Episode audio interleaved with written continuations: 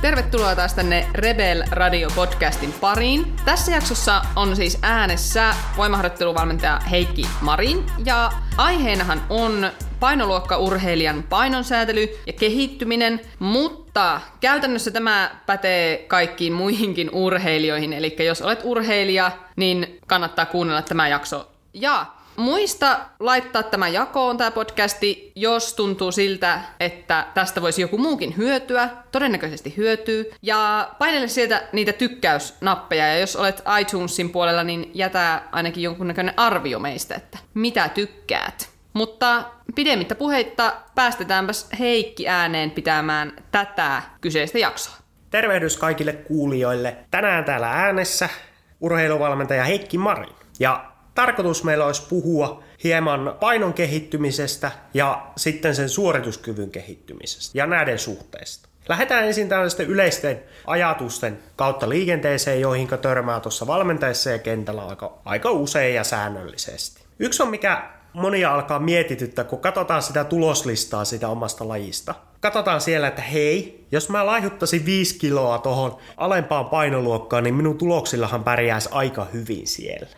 Tämä on semmoinen tosi yleinen ajatus. Sitten toinen yleinen ajatus on se, että ollaan kisattu jossakin tietyssä painoluokassa, ja nyt on todettu, että tässä on reenailtu kovaa ja näin edelleen, mutta nyt on kolme kiloa ylipainoa tähän entiseen luokkaan. Nyt pitäisi päästä takaisin sinne entiseen luokkaan, jotta tuota pärjätään. No, sinänsä nämä voi olla ihan hyviä ja toimivia ajatuksia sille lyhyellä aikajänteellä. Esimerkiksi jos sulla on vaikka parin kuukauden päästä kisat ja huomataan, että ollaan vähän, vähän korkealla painossa siihen painoluokkaan, missä on yleensä pärjätty ja niin edelleen, mihin, mihinkä tulokset hyvin riittää, niin silloin voidaan ihan hyvin toteuttaa ton tyyppistä painonpudotusta. Mutta missä vaiheessa siitä tulee helposti ongelma, niin siinä vaiheessa, kun me lähdetään ajattelemaan tällä samalla ajatuksella myös se eka kisan jälkeen ja mahdollisesti sitä seuraavan kisan jälkeen ja sitä seuraavan kisan jälkeen. Eli me ollaan koko ajan pikkasen kalorivajeella rajoittamassa sitä omaa kehittymistä ja palautumista. Tämä ei johda hyvään lopputulokseen.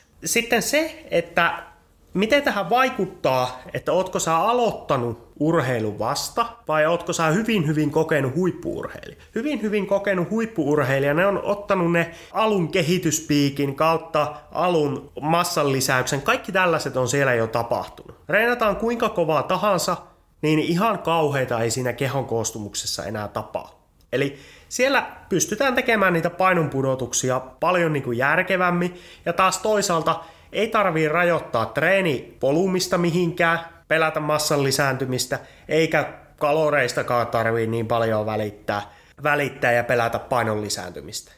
Sitten taas jos ajatellaan tällaista ihmistä, joka on aloittanut hyvin vastaisen urheilu, esimerkiksi siellä on urheilutaustaa 1, 2, 3 vuotta, tai sitten ollaan silleen, että ollaan vähän tehty jotain, mutta on lähetty tekemään tavoitteellisesti sitä aika vasta.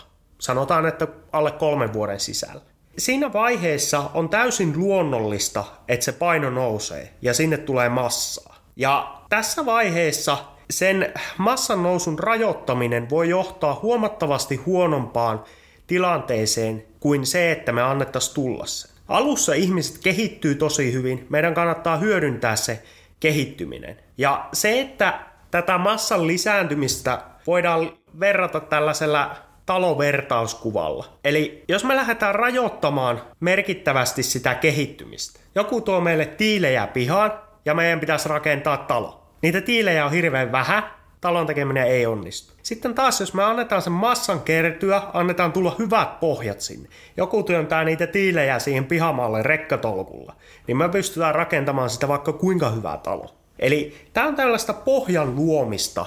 Ja jos se reenitausta ei ole hirveän pitkä, niin todennäköisesti sinne kannattaa antaa tulla ne kilot, suhtautua niihin rauhallisesti niihin kiloihin ja ajatella se sellaisena, että se tekee perustaa sille tulevalle suorituskyvylle. Sä pystyt pitemmällä tähtäimellä rakentamaan sen suorituskyvyn huomattavasti ylemmälle tasolle ja niin edelleen, kun sulla on joku pohja, mistä sitä lähdetään rakentamaan. Se, että jos me siinä pohjarakentamisvaiheessa lähdetään liikaa rajoittamaan ja ajattelemaan sellaisia tavoitteita, jotka on kuukauden kahden kolmen päässä, niin, niin se johtaa monesti tilanteeseen, että me ei oikeastaan saavuteta yhtään mitään. Se eka kisa voi mennä hyvin, sen jälkeen alkaa ongelmat. Siellä tulee palautumisongelmaa, me ei päästä eteenpäin kehityksessä ja niin edelleen, niin edelleen.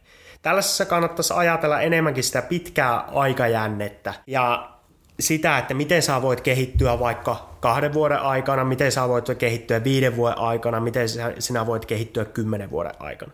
Hyvin harvalla kilpaurheiluun suuntaavalla ihmisellä kuitenkaan se ura loppuu siihen kolmen kuukauden päähän. Tällaisia mietteitä tällä kertaa. Moro!